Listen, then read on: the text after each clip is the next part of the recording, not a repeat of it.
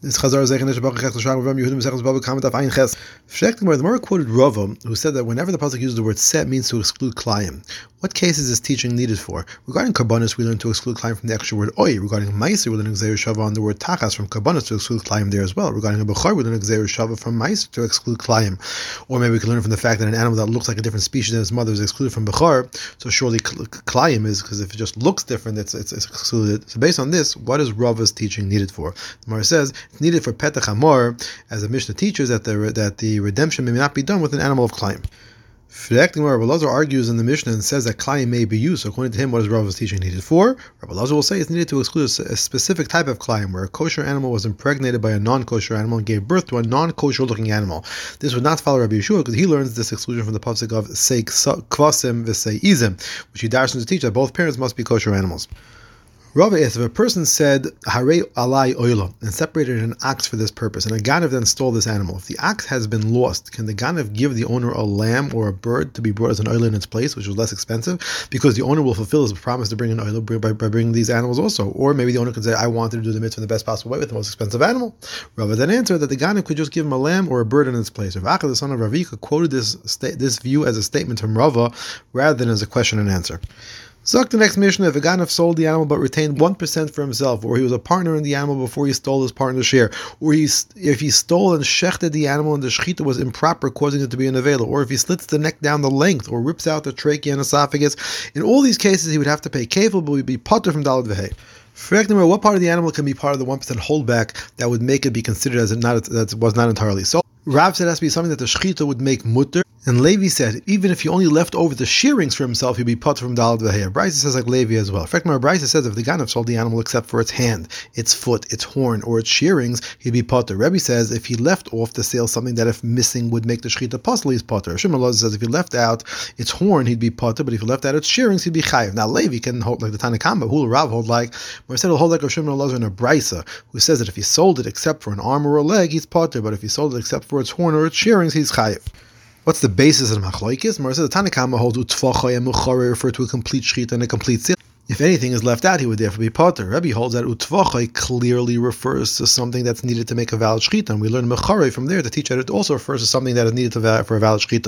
Shem Lazar holds that a horn, which is not typically cut off, if it's left out of the sale, it makes him potter from dal v'hei. With regard to shearings, which are typically cut off, leaving it out of the sale does not make him potter from dal v'hei. Shem Lazar of the Brisa would hold, with regard to the hands and feet which need shechita to make them mutter to eat, leaving them out of the sale makes him potter from dal v'hei. With regard to horns and shearings, since they are not subject to shechita, leaving them out does not make him potter. In fact, another Brisa contradict each other with regard to the view of Shimon Lazar. And says each price is a different Tana's view on what the Shimon Lazar held. Zaktamara Brisa says if a ganav steals an animal missing a leg, or a lame animal, or a blind animal, or an animal belonging to partners, he'd be chayiv and dalad v'hei. If partners steal an animal, they'd be potter from dalad v'hei. Another Brisa says that partners who steal are chayiv. Rav Nachman said the first Brisa is discussing a case where they stole from another partner in, in the animal, meaning one of their fellow partners was, was a third partner. And the second Brisa is discussing where they stole from an unrelated person. Rav Rav Nachman, a Brisa says that a ganav who steals from his partner, or partners who steal from an unrelated person, are potter because the pasuk says utvachai, which means the ganav is only chayiv dalad v'hei if he does the full shechita, and when he steals with a partner, he's only doing half the shechita. This refutes what Rav Nachman said, and for the Rav Nachman said, we must say that the earlier brides are not contradictory because the bride that says that their chayiv is talking about where one partner partner shechted and the other consented that he do so. The bride that says their partner is discussing where one of the partners shechted without the other's consent. In that case, they be partner from dalad v'hei. Rabbi Yirmiyah asked if the ganav sold the animal except that he has rights to it for thirty days, or he sold it except for its rights to go to work it, or except for the rights to its offsprings. What's the halacha? Is this a complete sale? And he's chayiv dal or not. With regard to the last question, clearly according to the view that a fetus is part of the mother, by leaving out the fetus, he has left out part of the animal. The question is according to the view that a fetus is not considered part of the mother. Do we say that since it's attached, leaving it out makes the sale incomplete, or do we say since it's destined to be separated from the mother, it's not considered to be part of the mother, and therefore does not render the sale incomplete? Others explain: Do we say that since the fetus is not considered to be part of the mother, leaving it out is not considered to make the sale incomplete, or do we say that since the fetus is not viable and can only become mutter to eat through the shechita of the mother, leaving the fetus out of the the sale makes the sale incomplete. Bleib shayla. Papa asks, if a ganav stole an animal, cut off a leg, and then sold it, what's halacha? Do we say he did not sell everything that he stole, so he's patrim dalad or do we say that whatever he did sell, he sold completely, and therefore he's chayiv? Bleib shayla.